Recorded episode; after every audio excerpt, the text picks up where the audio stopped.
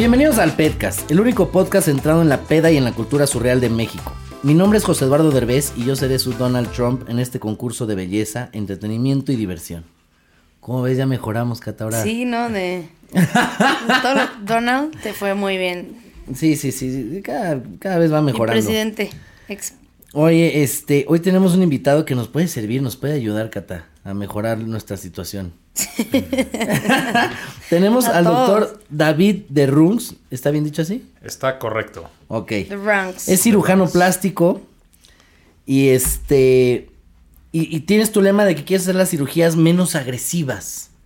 Eh, renace con naturalidad, ¿no? Sí, renace con naturalidad es un concepto bastante importante para mí hoy en día y es lo que quiero implementar ya que así como ha avanzado la tecnología, ha avanzado también las situaciones en que las personas ven en las redes todo el tiempo la belleza. Están sometidos a la belleza todo el tiempo.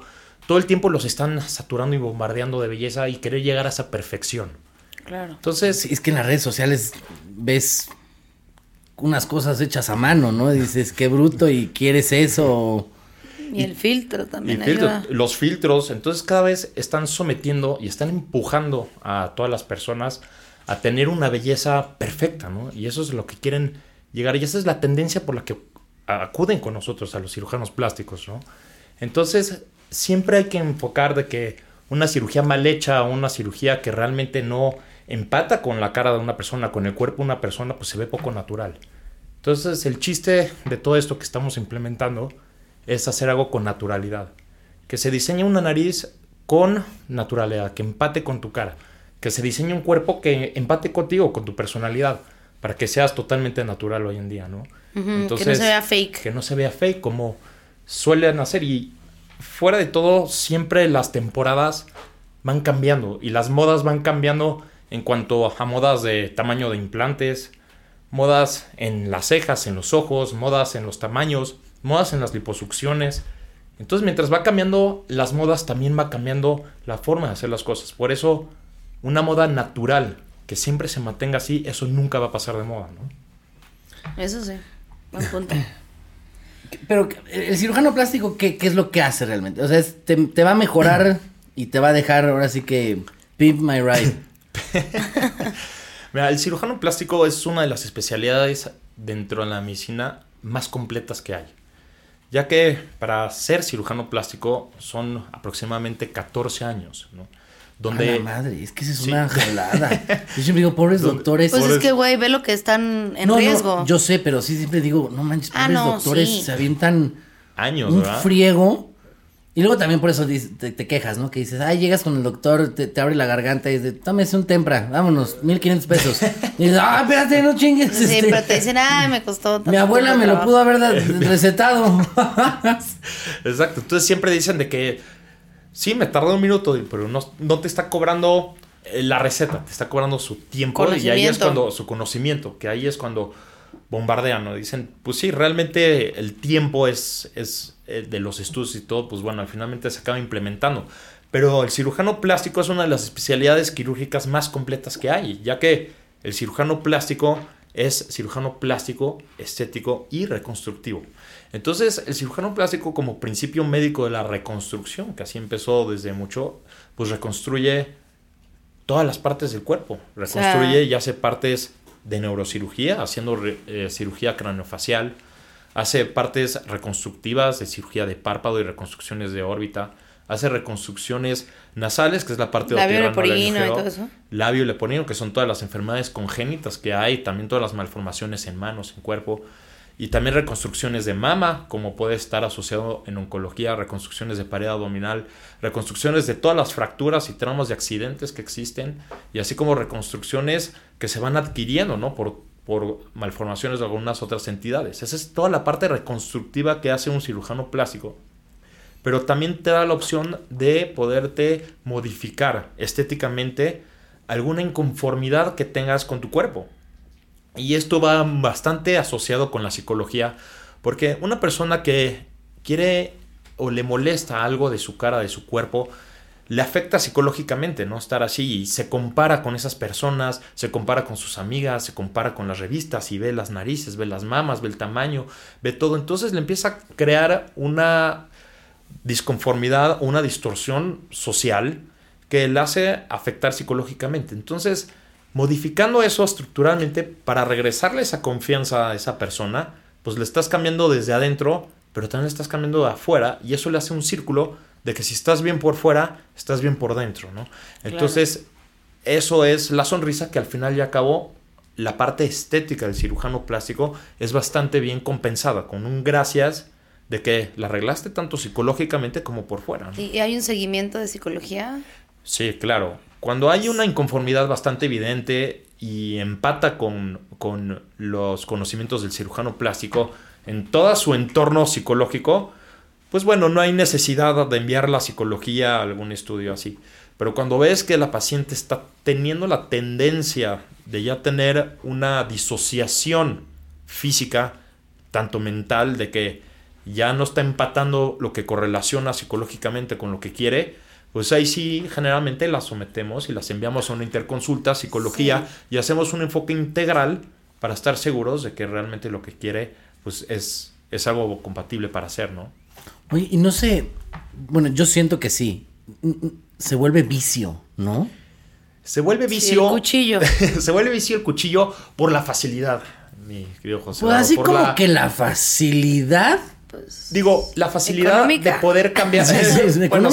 eso, depende mucho, pero me refiero a facilidad en cuanto hay personas que tratan y tratan de bajar de peso y están años y dietas y ejercicio y están yendo con nutriólogos, con médicos, con endocrinólogos, con todo. Que ya intentaron todo. Que ya intentaron todo. Van con el cirujano plástico y en una cirugía ya salen este, con su contorno, con su moldea. Entonces, eso le dice, oye, me tardé tres años en enflacar, estuve con doctores, me gasté. Y ahorita me metí a una cirugía la cual me moldeó, me dio contorno, me dio forma.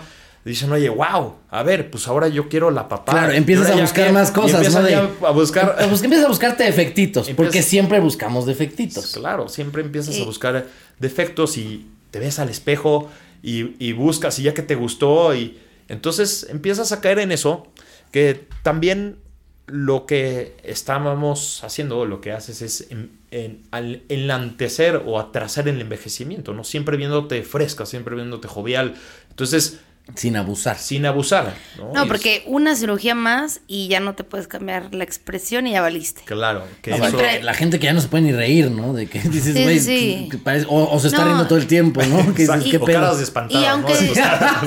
claro, y yo creo que bueno, obviamente influye el doctor, pero ya hay momentos en los que ya no hay necesidad, o sea, ya no hay forma de operarla aunque seas el mejor doctor, ¿no? O sea, que dices, ya, stop. Sí, como ética médica o profesional, un cirujano tiene que siempre establecer una línea de alto para los pacientes que se quieren someter en demasiadas cirugías, ¿no? Y no nada más ver con fines de lucro y quererla meter que algunos llegan a caer en eso, llegamos a caer en eso, sino siempre establecer y mantener la línea ético profesional de decirles ya, ¿no? Para ti ya no hay más cirugías, ya te estamos poniendo en riesgo tu salud y tu función, sobre todo, que darte una mejoría. O estas personas oh. que, sobre todo pasa mucho en Estados Unidos, que se operan para querer parecerse a un famoso, ¿no? Pasó creo que el, caso de una chava, Angelina Jolie, que quería parecerse a ella y se operó completamente, o sea, llegó con el doctor y es de quiero parecerme a ella. Y sí lo logró, pero parecía Angelina Jolie después de un pase, o sea, una madre así rarísima, güey, como de qué pedo. Sí, ese es un caso y una entidad de ya... Distorsión. De una distorsión, pero de que se crea ya una ideología, ¿no? Entonces, cuando idealizas a alguien, ya te estás sometiendo ya a una parte de que quieres ya hasta parecerte a esa persona. Entonces, los que se idealizan de más, sobre todo con personajes como Michael Jackson, Superman, este, hasta el Ken humano, está el Ken humano, está la Barbie. Entonces, todos esos están idealizando a una entidad o están idealizando un personaje que al momento de idealizarlo, ellos se quieren parecer y es una parte y una de estas fases en las cuales, pues bueno, ya hay una línea muy delgada entre la ética médica y realmente someter a esas personas que le va a ayudar esto psicológicamente a que se tranquilice psicológicamente acercarle a ese personaje, operarlo para que sea psicológicamente le va a ayudar o al revés, lo estoy echando para atrás y estoy comprometiendo su salud. Claro, aquí no es el cliente lo que pida, porque está cabrón, Pero sí es, sí es como, pero sí obviamente sí te da una mala cosa que hagas, también tu fama, ¿no? Bueno, tu reputación como doctor. No, no que lo hagas por eso, pero es una repercusión, ¿no? A menos que haga lo que el doctor de Michael Jackson a Michael Jackson. ¿Qué le inyectaba para ser tranquilizantes, no? Eh, pero para dormir, ¿no? Para dormir. Y se le pasó la mano, creo que al doctor. sí, es una. pero eso está súper ilegal. O sea, yo no puedo agarrar y decirte, oye, doc, te voy a dar millones de pesos, pero ven en las noches, inyectame tantito para dormir. Sí, no, ahí está. eso es una de las cosas ahí que, pues bueno, realmente. Digo, se llenó de lana. Se llenó de lana el doctor, pero. pero ya. Pero se puso a dormir ahí a su, a su guardiano. Sí, se le acabó la lana por mandarlo a dormir de más. Oye, pero sí siento que sea como los tatuajes, ¿no? Que te van gustando, te va gustando tus cambios y así. En mí, como soy yo, yo le tengo una fobia muy cañona a, las agujas. Las agujas, claro. Pero muy cañón, o sea, yo siempre he dicho, debe haber un momento en que desaparezcan las agujas e implementen algo que te entre la vacuna o lo que sea por vapor o, o no, no, sé, pero las agujas yo, yo me desmayo grito, miento madres, lloro. Eh, por lo menos sí me desmayo. Con los videos de. ¿Sí te desmayas con una aguja? Yo sí. No, no sabes. Cuando me, acaban de ir a sacar sangre a mi casa. Te desmayas. No, no, no sabes cómo me puse. El pobre doctor le grité de todo y. Y aparte me puso los frasquitos, los, frasquitos ¿eh? enfrente. y, y yo así de, güey, no, no, no puede ser. Lloré, me abrazó, lo abracé. Oye, pues ahí tuviste una pequeña regresión a la, a la infancia, ¿no? Pues. ¿Cómo? Pues seguramente de chiquito en, una de las vacunas te causó algún tipo de, de, aferración, de trauma con eso y pues bueno, se te quedó. Pues mis papás son igual, los dos. Entonces yo creo que junté lo de los dos y es un trauma para mí muy fuerte. Te voy a explicar por qué, porque hace que será como cuatro años, mi hermana me metió en la idea de, no, es que mira, si te quitas tantita la papada y te quitas tantito el cachete y te quitas no sé qué madres, me mete la idea y dije, órale va. Me recomendó un cirujano, lo fui a ver y muy cagado porque aparte me, tomó fotos de la fregada y, me puso en una pantalla gigante mi cara y me dijo, a ver, ¿cómo que te la tiró pues, la papada? ¿No? Y la, le mueve y la quita. ¿Qué más? Le digo, el cachete. No, no sé qué más, lo mueve. Y me dice, ahora, él solito ya también le empezó a agregar, me dice, también si le movemos aquí, le movemos acá, le... Y me enseña cómo quedaría. No, yo, o sea, así dije. Wow. Ay, güey, dije. De pues limón. ay. sí me doy. Si, feo no estás. y dije, no mames, no. Le dije, pues sí está bien. Le dije, ¿cómo está el procedimiento? Me dice, no, pues abrimos aquí, metemos acá, inyección. Uf, bye. Pues no le dije nada, le dije, muchas pues, gracias. ¿Estás dormido cuando hacen eso, no? ¿O no? En, en unas sí, en unas no. Entonces, ese fue también lo que me ah, preocupó. Y después me dijo, hay que sacar sangre, no sé qué. Entonces le dije, Gracias, yo le marco. Gracias. Y nunca regresé. Pero por mi miedo. Pero la gente que no le tiene miedo a esas madres, te puedes aventar cirugías a lo pendejo. pues, Y quedar. Es un ejemplo, Belinda no es mala onda, pero Belinda la dejaron hecha a mano. Claro. La dejaron muy bien. y no se le ve bien. pasado. O sea, no se ve como de, ay, ya se le pasaron. Sino la dejaron en su punto. Natural. Que es el, que ese es el chiste de todo, ¿no? Que si ¿Tú sabes quién lo operó ella? Un cubano, ¿no? Pues realmente mantener esa, o sea, cada paciente mantiene su como cirujano personal, ¿no? Claro. Y, y, bastante. Pero sí, que se vea natural es, es lo ideal. Es lo ideal. no que se vea ya. Exacto, y hay varios ejemplos que se operan y que realmente se ven naturales y alcanzan la fama, ¿no? ¿Tú operas a muchos famosos? o modelos o cosas así. Sí, es, digo, es bastante común en, cirugía plástica, famosos, este, artistas, este, actores, también este, locutores. Y bueno, también todo tipo Locutores. De... Es una indirecta, güey. Locutores. ¿Cuál es la cirugía más sencilla de realizar, digamos, y que veas un cambio? No nada más de, ay, esto. Mira, el... Generalmente las cirugías de cara, evidentemente, son bastante impresionantes porque cualquier modificación milimétrica se llega a notar bastante, ¿no? Entonces, en, la cirugía plástica lo importante es de que no hay cirugía fácil, porque hasta un lunar puedes llegar a ser complicado en alguna de las o se puede, sí, se puede llegar a complicar. la ciencia nunca es exacta y siempre se puede complicar. Lo más pequeño que creas se puede complicar y lo más grande al revés puede ser lo más fácil o que haya o que no, haya, no se haya complicado, ¿no? Pero la cirugía facial llega a ser bastante impresionante e impactante porque con cosas, modificando cosas mínimas puedes hacer grandes cambios. Entonces, Pero ¿qué es lo menos invasivo? Digamos, y que digas. Lo menos invasivo siempre va a ser. O sea, lo más de rutina X, ¿no? Lo más de rutina X siempre va a ser los manejos conservadores o los procedimientos que se hacen con anestesia local. Como lo mencionaste, de que no tienen que dormir y todo eso. Porque son procedimientos que son rápidos, duran 20 minutos aproximadamente. Como las bolsas de Bichat. Que es puedes hacer es la papada, cambios. No, no son los cachetes. Son, ah. Estas son unas bolsas grasas que están en las mejillas. Ok que están entre dos músculos y esas bolsas grasas, pues bueno, sirven en, en, la lactancia cuando eres bebé, por eso son cachetoncitos para reducir la cavidad oral y que puedan succionar más leche, pero cuando acaba la lactancia y ya empiezan a, ya a comer, ya después de la dentición, ya empiezan a comer, yo le digo a mis pacientes que solo sirve para dos cosas, digo, para verte más cachetón y para darle de comer al, al cirujano, ¿no? porque ya no sirven de nada. Y esas bolsas te hacen ver más, este, te hacen... Chubby. Sí, te hacen quitar la la, te, dan un el poquito pómulo, ¿no? Esta cirugía, pues evidentemente al momento de extraer esa bolsa grasa, pues hace que se te perfile mucho más la cara y se te hagan los sombreados, que por eso son tan famosos en los influencers y son tan famosos en, en los artistas, porque generan las sombras desde la mejilla hacia abajo, ¿no? Entonces es muy común entre modelos y todo pero, ese Porque yo escuché, una vez me dijeron que sí, o que te las quitas, pero ya cuando vas haciéndote viejo, mm, que se te cae la cara. Eso es uno de los mitos más, más grandes que hay, porque la bolsa de Bichat no está fija al hueso, no tiene fijación ósea.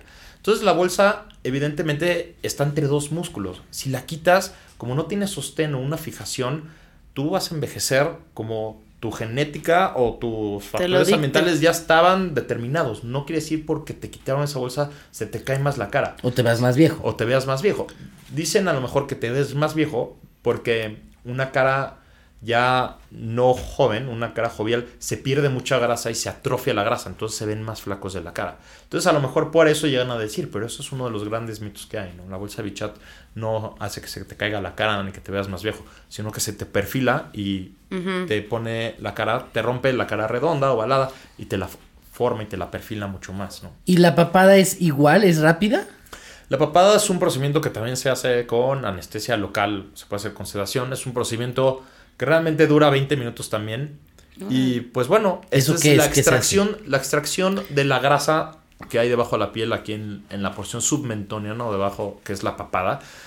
Realmente la finalidad no es extraer grasa, porque no se extrae mucha grasa de la papa, porque es muy compacta la grasa de ahí, sino la finalidad de la lipo de papa es quitar lo que se pueda, ¿sí? Darle forma al, al, cuerpo mandibular, darle forma para definir más la mandíbula, pero el chiste de todo es de que va a crear una reacción inflamatoria que se va a pegar la piel al músculo del cuello, entonces va a hacer que se perfile mucho más y se defina más el ángulo mandibular. Pero realmente tú lo único que haces es... es metes un tubo metes un tubo de succión. O sea, abres nada más abres poquito. Haces el, un hoyito del tamaño de la cánula, que son ¿Qué de es dos. Cánula es con lo que extraes la grasa, que es 2, 3 milímetros. Y con eso empiezas a hacer la modificación para extraer toda la grasa. Y eso hace que al final. ¿Y estás despierto con eso?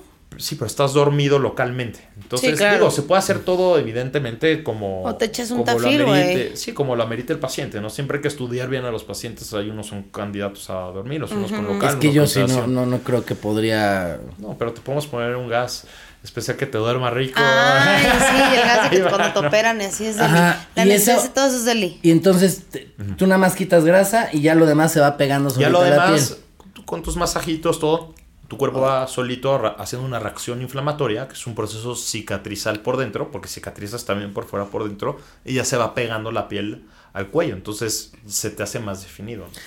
¿Y es lento el proceso de recuperación? ¿O te avientas? No, eh, mira, generalmente es rápido esos, esos procesos. Digo, estás inflamado un par de días, este, 7 a 10 días máximo. No tanto, pero ya empiezas a ver tu mejoría a la semana, luego a los 10 días mejor, al mes mejor, luego a los dos meses espectacular. O sea, con tendencia a la mejoría mientras va pasando el tiempo. ¿Y esas dos operaciones se pueden hacer al mismo tiempo? Sí, claro, sin problema. No son muy invasivas, entonces se pueden hacer muy... Hay muchos procedimientos y aparte con, con las de Bichat creo que tienes que una dieta especial nada más de comer, ¿no? No, meterte como, cualquier... Bueno, yo dejo las heridas abiertas adentro de la boca porque la boca está muy contaminada y se puede llegar a infectar muy fácil este, adentro. Entonces se quedan abiertas, esas incisiones la mucosa oral cierra en dos días. Entonces solo te dejamos unos enjuagues especiales con unos masajitos y un antibiótico especial para la boca. Pero realmente de dieta especial y eso, fuera de tomar crujientes las primeras 24 horas, que son tostaditas, cosas chiquitas que se pueden meter, no hay necesidad de tomar dieta ni nada. Es algo muy sencillo y, y, todo esto en conjunto se llama perfilamiento facial. Oye, yo tengo una duda, ¿tú te operaste algo? Eh, no. ¿No? no. No, ah, ok, bueno, sí, tenías Es que te, ves muy joven. Ah, muchas Ah, pero es que ¿cuántos años tiene? Para que le digas que se ve muy joven, ¿cuántos años tienes? No, es que luego es lo que yo siempre pienso. El doctor, pues se avienta un buen de tiempo y. Bueno, pues, pero. Te ves a ver, muy chavo. No, muchas ¿Cuántos tienes? ¿35? Menos. ¿Menos? no manches. Pues yo me mala calculando la edad. Pero. Pues, pues. Pero no pensé que. O sea, nunca te operarías nada ni nada. Este, no. ahorita estoy bien. Como, me siento, estoy bien ahorita. No, yo pensé que te habías operado la nariz. Digo, a ver, la nariz es como de las operaciones más sí, es de la, típicas, es la cirugía que más me encanta. Oye, y en cuanto a precios ¿Es la que más se hace? Sí. las que más se hacen a nivel mundial es la rinoplastía, las mamas de aumento y la liposucción. Esas son las que a nivel mundial se hacen. Las que más hago yo, y yo me enfoco en cara, en nariz y en cirugía de mamas. Aumento, subirlas, reducirlas, ponerles implantes. O hasta quitarles los hasta implantes. quitarles los implantes y porque se contraen, entonces, y arreglar también las secuelas de otras cirugías. ¿Siguen con este rollo de, de cada 10 años cambiar las No, ahorita los implantes que, bueno, los implantes que yo pongo son unos implantes de alta tecnología, que son ingleses y franceses. Estos están tan probados y tan diseñados que te dan una garantía de por vida. Estos ya no se necesitan cambiar, este, nunca al menos de que se rompan y se, o se contraigan, que tengan una contractura capsular, que ellos mismos están tan seguros que no va a pasar, que te reponen el implante gratis si llega a suceder y te compensan con mil dólares este, para tus cirugías si llega a pasar, ¿no? Entonces ya ahorita la tecnología están tan seguros que ya no es como antes que te tenías que cambiar los implantes cada 10 años. Sí, no. que entonces ya, son de por vida. Porque luego pasa, dices 10 años es mucho, pero ya cuando llega dices, puta, qué flojera volver. Otra vez por el cambio que se hizo, ¿no? ¿Y cómo puede llegar a explotar? Mira, los implantes generalmente eh, tienen una prueba de presión, de tensión, eh, son, son, sometidos a diferentes pruebas. En teoría aguantan una tonelada de peso, que es bastante, ¿no? Pero generalmente con el cuerpo se llegan a encapsular y eso hace que tenga una presión distinta y se llegan a romper. Pero están hechos de un silicón ya no cohesible. Entonces, si se rompen las mamás, pueden estar dentro de tu cuerpo y no se extraen, no se corre el silicón como era antes, ¿no? Que antes se rompía y se dicen que hasta decían que se absorbe por los ganglios y todo eso. Pero ahorita se rompe y como es un gel no cohesible se queda ahí. Entonces no afecta mucho. Digo, evidentemente sí hay que hacerse los estudios para cambiarlos y todo, ¿no? Pero ya no es el riesgo que era antes. Oye, ¿tus pacientes son más hombres o mujeres? Que yo siento que los hombres cada vez estamos haciendo más arreglitos. exactamente. Mira, ahorita siguen siendo las mujeres, pero por poquito. Porque ya los hombres ya están viendo que, pues bueno, como lo que te decía al principio, de querer llegar a la perfección, llegar a querer eh, llegar a tener esa belleza, entonces ya les está despertando a los hombres querer llegar a eso otra y vez. hombres grandes entonces, o jóvenes. Pues mira, realmente yo puedo categorizar o diferenciar las cirugías por edades. Y realmente los pacientes jóvenes, pues generalmente vienen a la bichat, los pacientes jóvenes vienen a la lipopapada, vienen para arreglarse las orejas. ¿Las orejas de que ¿De pegárselas más? De pegárselas más en las orejas prominentes, de pegárselas, hacerse detallitos Luego empiezan una edad que empiezan con la toxina botulínica, con rellenos, implantes de mentón para verse más masculinos. no sé cómo se llama lo que se aquí de al lado de la Son los surcos nasogenianos, entonces ya empiezan con rellenos para empezar a disimular eso. Hay gente se forman? Que se pone la barbilla. Y exacto, los implantes de mentón para masculinizar la cara. Yo, conocí un actor que se puso así, digo, yo la tengo natural la barba partida. Pero la barba partida, operártela para que quede partida es. no, queda pésimo, no queda muy bien que digamos. sí, se ve medio. Es que sí es algo muy natural que está cañón. Y es. Y realmente es una deformidad.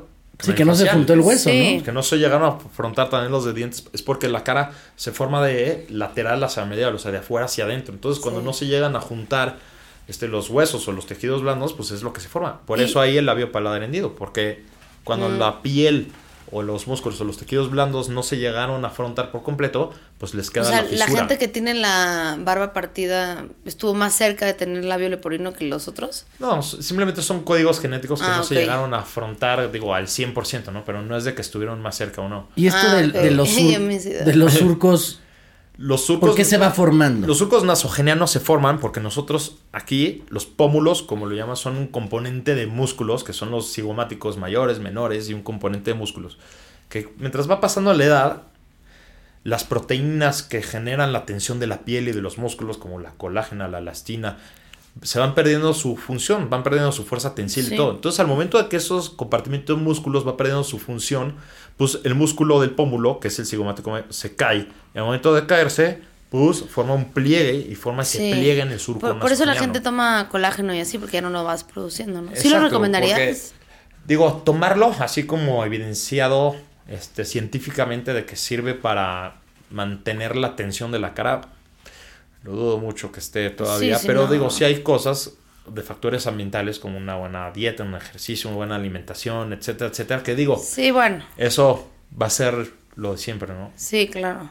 Oye, y estas cremas, te lo digo porque acabo de ver, de hecho, un TikTok hace como dos días, de un chavo que se dedica a probar cosas, si son reales o no.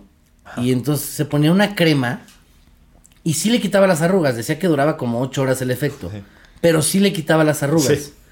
¿Cómo hace, o sea, cómo pasa eso? Hay, hay ciertas este, geles que se llegan a solidificar, que llegan a plastificarse de forma transparente y en los surquitos y todos llegan a hacer una pequeña tensión que dura horas.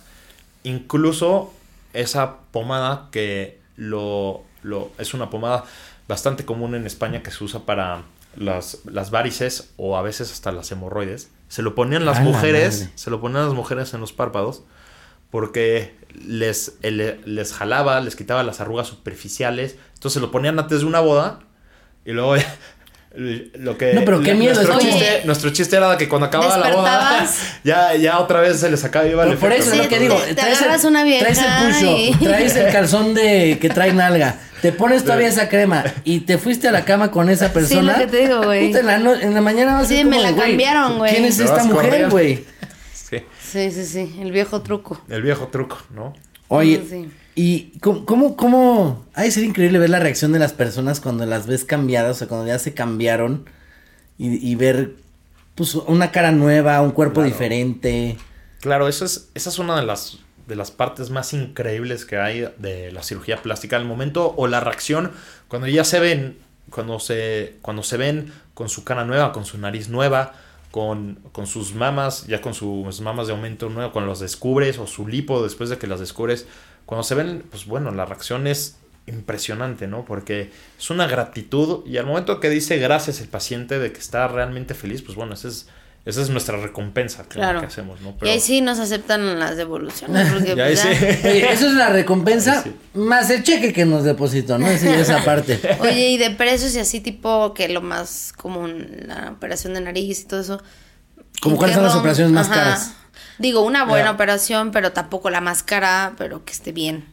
Claro, pues bueno, ahora sí que realmente los precios son bastante subjetivos, ¿no? Porque cada quien, pues bueno, puede interpretar qué es caro, qué es barato, ¿no? Pero... Y cada cuerpo necesita Y cada cuerpo, y también cada cirujano, cada experto se pone de acuerdo a lo que él considera el valor de lo que sabe, ¿no? Entonces ahí te pones el precio de acuerdo a lo que tú sabes, de acuerdo a lo que tú quieres valorar y lo que tú quieres este, expresar al paciente, ¿no? Entonces tú realmente te pones el precio de tu verdadero trabajo, que es con tus manos. Claro. Entonces... Hay sí, casi, casi como el Claro. las artesanas que hacen sus cosas, pues cada quien dice, yo hice esto, yo hice lo otro. Si alguien te cobra 20 por una, obviamente, una este, operación de nariz, tú puedes decir, puta, es que esos 20 ya ves la calidad, ¿no? Dices, no, no trae calidad porque está muy barato, ¿no? Claro, digo, realmente lo de precios, pues bueno, es, es conocer al médico, ¿no? Estudiar a tu médico, ver qué certificaciones tiene tu médico, qué ha hecho, qué ha elaborado y su trayecto te va a decirlo en el precio y si es un precio justo, si es un precio elevado, todo eso lo vas a ver de acuerdo a su calidad, ¿no? Como cuando vas a un restaurante, tú dices si vale la pena o no pagar eso, de lo que comiste, de tu experiencia. O un ejemplo de, ay, yo operé a esta persona. Sí, las recomendaciones. O, las recomendaciones, o el mismo ejemplo de que puedes ir al mejor lugar y tener una mala experiencia con, los costos carísimos y todo. O así como puedes ir a, algún restaurante barato que realmente te hizo tener una experiencia increíble y pagaste barato, pues así hay de todo. Hay cirujanos. Cada quien habla de cómo le va en la feria. Exacto. Sí, claro. Oye, y tengo una, una duda. ¿Tú puedes operar a un familiar tuyo? Éticamente, no. Éticamente, porque entras en eh, un estrés psicológico que te puede hacer tomar malas decisiones. Entonces, dentro de la carrera, te dicen que familiares o entre médicos como amigos cercanos, llega éticamente, no, no está bien considerado, evidentemente se puede hacer, ¿no? Pero éticamente, por el estrés que hay, psicológico de estar sabiendo que vas a operar a tu mamá, a tu hermano, a tu familiar, te puede llegar a hacer tomar malas decisiones. Claro. Es que no estás siendo objetivo. No estás siendo objetivo, estás, no estás pensando con claridad de que si hice esto bien, hice esto mal, es mi, tengo que darle lo mejor a mi familiar. Entonces, no estás pensando ecuánime, entonces quieres dar lo mejor, obviamente, ¿no? Entonces llegas a veces a cometer errores. Pero eso ya realmente pues lo, lo valora el propio doctor como, como él está preparado, ¿no? Pero no se considera algo que realmente pueda ser factible, ¿no? Que sí, ha, de ser, ha de ser bien difícil operar un familiar porque pues sí, es como de... No, bueno, no pues sé, es una sensación muy rara. Sí, claro. ¿Es, una sensación muy rara? No, ha de ser una ah. sensación muy rara. Sí, es una, vas a ver. Sí, lo que te es una sensación muy rara porque pues quieres ofrecerle lo mejor y, y, y, lo estás lo estás cortando, lo estás esculpiendo, lo estás incluso las urgencias, ¿no? Que los familiares que llegan este pues te, llega a preocupar más, ¿no? Porque pues, es tu familiar. Entonces, pues llegas a veces a no ser tan coherente por querer hacer muy bien las cosas, ¿no? ¿Tú viste la, película de Un ángel enamorado? Sí. Que es con... Nicolas Cage. Ajá. Sí. Que, yo, ahí te lo juro, yo decía porque ves como mucho la vida de los doctores. ah. Y este... Y cuando, cuando pierden un paciente o cuando tienen una emergencia o algo así, que siento que se vuelven muy fríos los doctores. Claro. Muy... a veces, ya cada quien en su casa chance llegas y dices, puta, la cagué en esto. Claro. Pues bueno, eso se llama desensibilización. Y esa desensibilización que realmente te están haciendo perder la sensibilidad ante lo visual, pues bueno, es algo que se desvanece pero nunca se pierde. Y pues bueno, eso te hace y te hace forjar como médico y te hace fortalecer tus debilidades, ¿no? Porque una debilidad muy grande a lo mejor para alguien es ver a un fallecido, ver un accidentado, ver sangre o las agujas como tú. Entonces al momento que te expones a esa, te desensibiliza, pero de cierta forma manteniendo pues esas emociones, porque la emoción con el paciente nunca se va a perder y una emoción cuando el paciente está mal nunca la vas a dejar, ¿no? Tú también sientes ese dolor con el paciente de ya lo quiero sacar adelante, ya quiero tratarlo bien, ya quiero que salga, ya quiero que esté, contento. bien, que esté contento, que salga adelante, que no se complique, ¿no? Eso nunca se va a perder, pero la desensibilización que se llega a generar durante la carrera, porque estás sometido pues a enfermedades, a pacientes que van a morir, vas a ver muertes, vas a ver este, vas a ver vida, vas a ver al revés, que salen adelante, que, que se atrasan y nunca los ves salir adelante y eso te desensibiliza de, cierta forma, pero sigues manteniendo la emoción con el paciente. Claro, no, es que imagínate, no sé, un psicólogo que llore cada consulta. sí. no, pues no, no, sales adelante, Te vas haciendo más, pues más duro, digamos. Sí. Oye, y ahorita en tecnología, ¿qué es lo más avanzado que tenemos para cirugías plásticas? O más, pues sí, avanzado. Claro, mira, la tecnología siempre ha sido un pilar bastante fuerte en la cirugía plástica. Lo que yo siempre me mantengo firme es de que siempre el trabajo artesanal, digamos, siempre... Es que es arte lo que hace. Siempre va a ser, o sea, hacerlo con las manos puntualmente y milimétricamente, pues bueno, nada va a superar eso, ¿no? Pero hay tecnologías que se utilizan, que es muy conocida como la aparatología, que nos ayudan sobre todo a los tratamientos posoperatorios que son radiofrecuencias, ultrasonidos, y de ahí se llegan a involucrar ciertos láseres que nos llegan a hacer tratamientos conservadores, el paciente que no meritan quirófano, que les ayuda bastante a tratados de la piel, a cuidados. Entonces, siempre la tecnología va a cambiar y va a aumentar y siempre va a ser un pilar fuerte que nosotros podemos tener como ayuda, siempre y cuando tomando de que nunca va a sustituir la mano, ¿no? Pero siempre es un gran apoyo que nos podemos a, este, adquirir en este tipo de procedimientos. Entonces la tecnología hoy en día, sobre todo en la tecnología de contorno corporal, la cirugía plástica pues está bastante amarrada a eso, ¿no? De que la tecnología va avanzando en contorno corporal. En lo demás, va avanzando también la tecnología en reducir los tiempos quirúrgicos, en los, en los tiempos de anestesia y, y, sobre todo en la evolución del paciente en enlantecer la recuperación, o sea, hacer más rápida la recuperación. Pero ¿no? es como forzarla un poco así o no hay tema?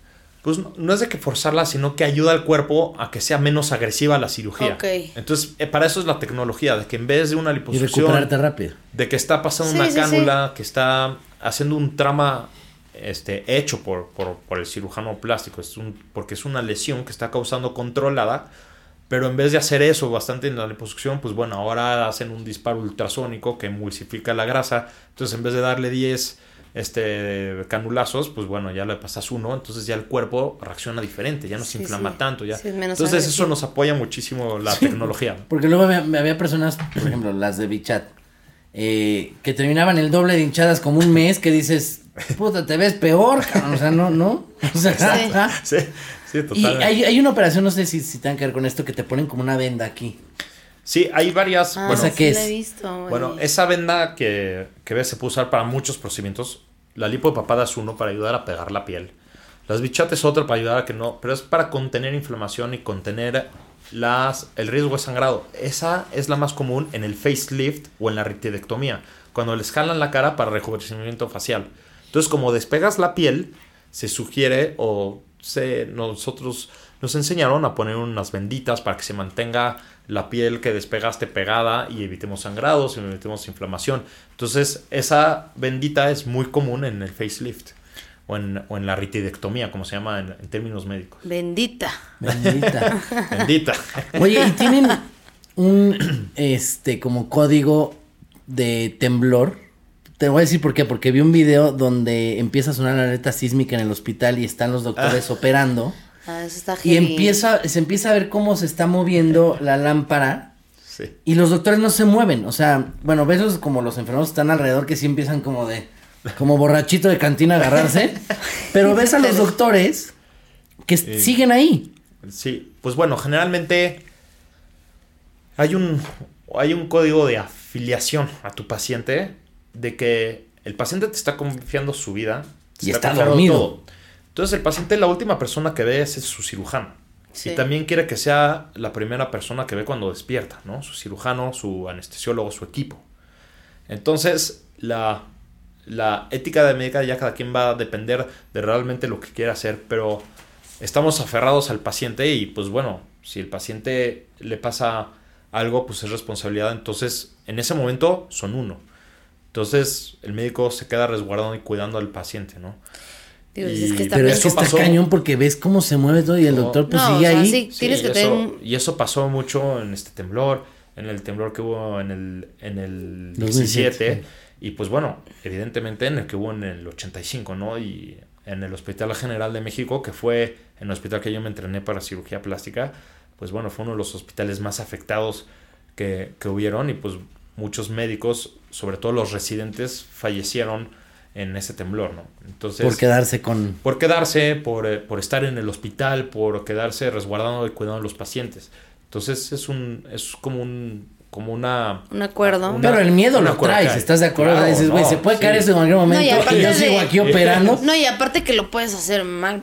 No, quiero suponer que te detienes un poquito, pero sigues ahí. Te detienes al menos de que, o sea, todo lo que esté pasando no puedes trabajar. Entonces, al menos de que sea alguna arteria o algo que realmente comprometa más la vida del... Ajá. Pero pinzas y te esperas hasta que acabe el temblor y luego ya se recupera, sobre todo porque hay plantas de luz y todo eso. Entonces, te esperas, todos se quedan quietos, los que se pueden meter en zonas seguras o las safe zones van y pues bueno, ya cuando se restituya todo, adelante. Y si aceleran el proceso, hacen las cosas más rápidas para para las revisiones después del temblor. Qué cañón. Heavy. Oye, y existen, porque, híjole, pues hasta la Guzmán le pasó, ¿no? Muchos charlatanes. y, luego hay casos de que termina saliendo peor, ¿no? Quién sé qué les metieron o quién sé qué materiales pusieron o... ¿Qué, se tiene que preguntar cuando tú llegas con un cirujano o con un doctor? ¿Qué tienes que a preguntarle o que te Porque luego, que perdón por interrumpirte, eh, que estén en un hospital, pueden estar en, no sé, en el Ángeles, lo que tú quieras, pero hay historias donde están en un super hospital y aún así pasa, ¿no? Claro, mira, realmente el... Siempre, como en todos lados, ¿no? desafortunadamente vivimos en un mundo que, pues bueno, va a haber usurpadores, va a haber este personas que, pues bueno, quieren beneficiarse, causando algún mal para beneficiarse ellos, ¿no? Y... O chance ni el mal, pero no sé ni qué están haciendo y la riegan. pero, pues evidentemente, tú para poder ejercer tienes que estar certificado en lo que sabes hacer, certificado en lo que puedes hacer y pues siempre utilizando productos que son avalados por las diferentes este, entidades de seguridad eh, para poder aplicar esos productos. Y si no están avalados esos productos, el cirujano no está certificado, el médico no está certificado y el paciente no estudia a su médico, no conoce el médico, pues son este, víctimas de estas situaciones. Por eso yo hago mucho énfasis de que hoy en día pues va a haber este tipo de personas y es su salud, ¿no? Es el paciente le van a aplicar cosas, le van a poner este, rellenos. Entonces tienen que investigar a su médico y les tienen que enseñar los productos que les ponen en ser, y cada producto tiene un certificado de garantía que está avalado por las diferentes entidades. Entonces el paciente tiene que ponerse las pilas en investigar al doctor que esté certificado, al igual que los productos que le ponen. Porque es tu vida, es la única... Entonces, el hecho de que esté en cierto hospital de cierta categoría no hace que esté avalado. ¿Puede estar ahí? No. Sin tener todo. Hay hospitales, sobre todo los hospitales pues grandes, que por ley tienen que tener su cuerpo médico, tienen que estar certificados, tienen que estar y ellos mismos les piden los papeles. Les piden los papeles y todo para poder trabajar ahí. Entonces, generalmente los hospitales grandes te tienen que hacer un proceso súper largo para poderte certificar, como en, el hospital que estoy, te, te, estudian, tienes que tener exámenes, tienes que tener artículos, tienes que tener diplomas, títulos, este, todos avalados por las, por las diferentes entidades de educación y todo eso para ellos asegurarse de que eres un médico certificado y con ello entras a los hospitales grandes. Entonces, por eso hay diferentes clínicas que por ley tienen que tener el título, la certificación, tienen que tener los diferentes avisos afuera del consultorio por ley. Entonces, a cualquier consultorio en teoría tiene que seguir una guía de que avale todo eso, ¿no? Y esos son en todos lados, en teoría. Entonces, por eso un paciente tiene su tarea es investigar bien el lugar que va, el médico que va. Híjole, está cañón. La verdad admiro mucho su carrera. No está, no está nada fácil. No, y, y, sí es un arte todo lo que hacen, y más en las en cirugías plásticas. A ver, te voy a plantear una serie de celebridades y me dices si estas personas crees que están operadas o no. Ok, pero solamente creo, ¿verdad? Ajá, es que no nos queda claro si sí están operadas o no. Lin May. pues sí. Ok. ¿Crees que quedó bien o se, fue un, un, pequeño exceso? ¿Qué se les pasó? ¿Seguro que se les pasó algo o...? Pues Mira, realmente yo no sé qué le hicieron. Se supone que le este, inyectaron algo. Pero sí, o sea, se puede profesionalmente dando un ojo, porque realmente no sabes lo que se puso, pero con la evidencia que yo he visto de pacientes, pues sí, le pusieron bastantes rellenos y bastantes cirugías. Y esos rellenos, pues evidentemente son polímeros o modelantes, que son ya permanentes, y pues eso causó esa deformidad facial aunaba a, a, a este tipo de, de, inyectables o modelantes. ¿Cómo se llama este programa? Ah. Ahí salió, ahí, ajá, no, no lo aceptaron, ¿no? A, Lin May, había visto. ¿Qué es eso? No sé qué es eso. Es un programa donde operan a gente, o sea, como que... Es un programa de cirujanos plásticos en Miami y en Los Ángeles que presentan los casos y ven cómo los resuelven, como... O sea, un caso ya extremo como el del No, cualquiera casos llegan, son, es un consultorio de cirujanos plásticos y están pasando los casos que ven, cómo los arreglan, que se someten, las problemáticas que se meten, las complicaciones que, que, que, tratan de, de recuperar y todo. A ver, Fer de Maná. que ya parece esta la que canta de los festivales de la mamá. ¿Cómo se llama? Denise de Calá. Ya parece más Denise de Calá que Fer de Maná. Pues bueno, parece que también tuvo rellenos faciales. Y no voy a ser nosotros aquí hablando y uno que lo operó él, ¿no? Así de. ah, yo fui el de Fer de Maná, ¿no?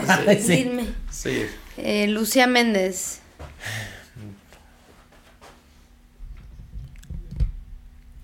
No, no, sabes quién es Lucía Méndez. ¿Cómo? Corazón de piedra. A ver qué. Corazón de piedra. Ninel Conde. Ay. Pues una mujer muy guapa. es que realmente este tipo de. Digo, este tipo de preguntas como que ponen así en en una situación porque como realmente no sí, sí, sí, yo tratando de esquivar no es que te sientas cómodo yo tratando de zafarlas verdad bueno ya por último Carmen Campuzano.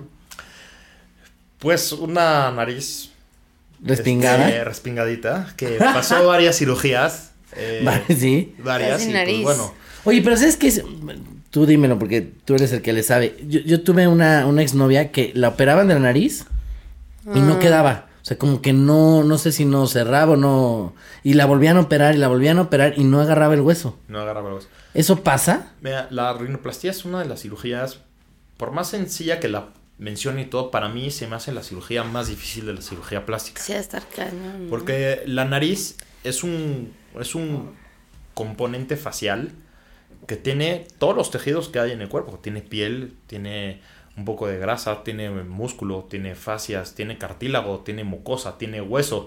O sea, es un componente que tiene muchas cosas. Y, y cada una de esas cosas tiene su propia inflamación, tiene su propio tipo de respuesta. Entonces, al momento de que se hace una rinoplastia, se tiene que ser bastante cuidadoso en cómo vas a modificar ese tipo de estructuras o tejidos para que quede bien. Entonces, al momento de que empiezas a someter y a someter y a someter a procedimientos, como es tan delicada, pues puede tener ya el proceso de inflamación ya causar al revés, ¿no? Que ya no esté para la mejoría, sino con tendencia a, a, complicaciones. A seguirse jorobando. Sí, aparte la nariz te cambia todo, o sea, te cambia un poquito la nariz, te cambia toda la estructura, ¿no? es como... Exacto, pues eso es una de las cirugías más bonitas que hay, más difíciles para mí, pero que mejor resultado dan. Sí, sí, está cañón. Te la recuperación también. No todo, está cañón. Oye, ¿qué crees? O sea, ¿qué, crees que sea tan... O sea, las, redes sociales influyen mucho en, en tu trabajo. O sea, en querer ir a, visitarte, a que les cambies todo. ¿O te han dicho así, déjame como con este filtro? Como, ah, bueno, sí, esas... te la volaste. Sí, lo que... Seguro sí. Claro, ¿Seguro? realmente, pues bueno, ahorita la tendencia hoy en día, como lo comentaba previamente en las redes sociales, pues es algo impresionante y el boom que está teniendo para querer llegar a esa perfección, por estar expuestos y sometidos y sometidos todo el tiempo a la belleza, a la perfección, a cuerpos, a caras, a modelos, incluso en la calle viendo los comerciales de mujeres, de, hombres que están realmente, o sea, que se consideran bellos, que se consideran perfectos. Entonces la gente psicológicamente está buscando eso y llegan a la consulta con fotografías, con imágenes, de cuerpos que quieren, de caras que quieren. Y tienen que entender, pues bueno, que se hace lo que se tiene, que se hace lo que se puede con lo que se tiene. Porque es diferente piel la que tienes tú a la que tiene esa persona, es diferente grosor, es diferente compostura, es diferente contorno. Entonces tú realmente tienes que hacerle entender al paciente que no tiene que tener falsas expectativas del procedimiento que quiere. Hay que ser realistas a lo que se puede llegar con lo que el paciente me está ofreciendo que tengo yo para manipular. Pero sí es bastante común que llegan así por redes y, todo eso. Déjame así o déjame con este déjame con este filtro. Exacto. Oye David, a ver, con todo esto que estamos viviendo de del COVID y todas estas cosas, ¿tú cómo curarías la beisalgia en el mundo? ¿Cómo curaría la beisalgia en el mundo? La beisalgia. ¿A qué te refieres con esa Híjole, y eres doctor, ¿eh? es la cruda. Es la, el nombre Pero así se le llama. Oye, checa diario se aprende algo. Diario se aprende algo. 14 años estudiando y no sí, nunca le enseñaron lo que era la ventana. Checa tus apuntes. Oye, pero es que un médico siempre se tiene que mantener actualizado. Por eso viene el programa. Pero la cruda ya lleva rato, ¿eh? La cruda lleva rato. Esto la cruda lleva. Pues mira. ¿Cómo te curarías tú una cruda? Pues mira, realmente en vez de curarme la cruda, a prevenirla, yo diría. Más ah, ya empezamos. ah, bueno, pero. No, no prevenirla dejando. No, no voy por ah, allá, no ah, tampoco soy tan mala sí, Antes, sí. Antes de irte a dormir, te sugiero que te tomes una pastilla para el dolor o dos. Sí. Y. Para el dolor, o sea. O sea, puede ser. no sé si puede mencionar. Exacto. Cualquiera de esas dos Exacto, y que, toma, y que te tomes un efervescente, alguna de las pastillas efervescentes antes de dormir. Y por lo menos tienes que hacer una línea de todo lo que tomes, te lo tienes que tomar de agua. Entonces, lo tienes que hacer. Esta vez la primera vez que te veo apuntando, güey. Yo también, ¿eh? Ajá. Creo que sí le está sirviendo esto, entonces... ¿verdad? Ya ves cómo es, intercambio de conocimientos aquí. ¿Cada cuánto? Lo que te hayas considerado que te tomaste, te lo tomas doble de agua antes de dormir. No, pues sí. Y al día siguiente, si sí, sigues mal, ahí tienes mi teléfono. Y ya te paso, el verdadero Si no estás muy, o sea, borracho y así, este, un baño y así también te cae bien, o sea, bañarte. Sí, claro, esa ya es estimulación de agua bendita. Sí, no, pero yo sí lo he hecho porque aparte ahí ya la cruda te da dormida, es diferente que te despierta. Exacto. No, yo ya me tengo. ¿Qué signo eres? Sagitario. Es que su pregunta cuando está ligando. Vamos a ver. Ah, Sagitario. José Eduardo. ¿Qué, día? 29 de noviembre. Es broma. A ver. 29 de noviembre. No más quiero ver quiénes nacieron en ese día. O sea, él no te Mira, Luis May Alcott, escritora, otro escritor, guionista y director y una actriz. Y en 1961, del 29 de noviembre, Estados Unidos lanza al espacio una cápsula Mercury con un chimpancé a bordo que fue posteriormente recogido en el mar. Ah, está bonita. En el mío se hundió el Titanic, pura desgracia, te digo.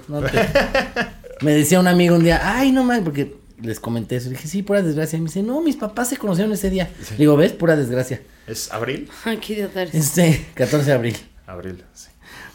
Oye, David, pues muchísimas gracias. ¿Dónde podemos localizarte? ¿Dónde te pueden contactar? ¿Dónde te pueden marcar para que las dejes así? Chulas. De limón. De pues, Ricolino. Pues, muchísimas gracias a ustedes por la invitación y por la confianza. Realmente, pues es increíble que podamos tener este, una plática que realmente llega a ser importante por, por las tendencias que hay hoy eh, actualmente, ¿no? Y pues les quiero agradecer esta invitación. Me pueden encontrar en las redes sociales como doctor.derungs, que es D-E-R-U-N-G-S, que ese es mi Instagram. D-E. D-E-R-U-N-G-S, que es mi apellido, Derungs. Y me pueden encontrar también en mi página de internet, que es www.doctordavidderungs.com. Ok. Y bueno, ahí están todos los datos del consultorio, este, dónde localizarme, dónde todo. Y pues bueno, ahí pueden ver un poco el contenido. ¿Estás en algún hospital en, de fijo o algo así? O? Sí, estoy en el Centro Médico ABC de Santa Fe. Ok.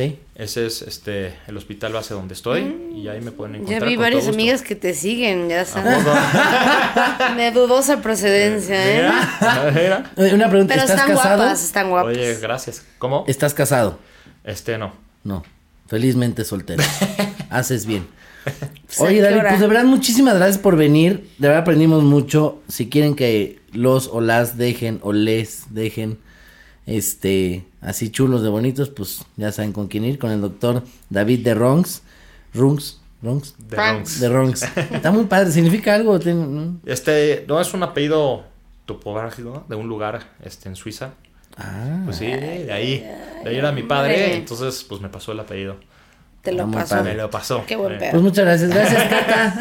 gracias a todos los de Escucha. Nos seguimos viendo, escuchando por aquí. Les mando un beso y un abrazo. Y pues ya saben, aquí nos vemos. Bye. Besote.